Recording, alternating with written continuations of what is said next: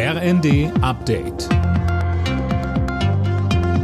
Stündlich neu. Auf den Punkt informiert. Ich bin Linda Bachmann. Guten Morgen. In Deutschland wird weiter über ein nächstes Entlastungspaket in Sachen Energiekrise diskutiert. Wirtschaftsminister Habeck von den Grünen hat sich nochmal dafür ausgesprochen, dass vor allem Geringverdiener unterstützt werden sollen.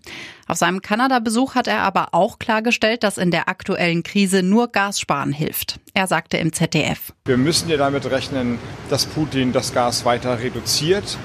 Wir werden mit den vollen Speichern einen Sicherheitspuffer haben und wir bauen alternative Wege auf. Aber es bleibt gemessen an den Verbräuchen des Vorjahres bei den erwarteten Gasflüssen eine Differenz, ein Delta. Und das müssen wir durch sparsames Wirtschaften, durch Einsparungen hinbekommen, dass wir dieses Delta nicht zu einer Krise werden lassen. Keine Urlaubsvisa mehr für russische Staatsbürger in der EU, das fordert die stellvertretende Unionsfraktionsvorsitzende Andrea Lindholz in der Bild. Es gehe darum, angesichts des Ukraine-Kriegs der russischen Bevölkerung ein klares Zeichen zu setzen. Kurz vor dem Auslaufen des 9-Euro-Tickets wird weiter diskutiert, was danach kommt.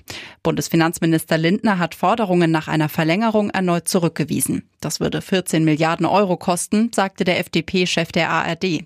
Dieses Geld würde dann für Investitionen in das Schienennetz oder für die Bildung fehlen. Die SPD fordert schnellstmöglich Beratungen mit den Ländern über einen Nachfolger. Bundeskanzler Scholz nannte das Ticket ein Erfolgsmodell. Ich glaube, es war eine der besten Ideen, die wir hatten, weil es gezeigt hat, was geht und weil es gezeigt hat, auch wo Schwierigkeiten und Defizite sind.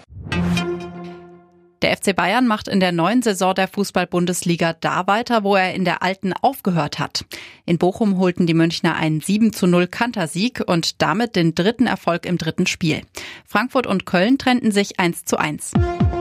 Alle Nachrichten auf rnd.de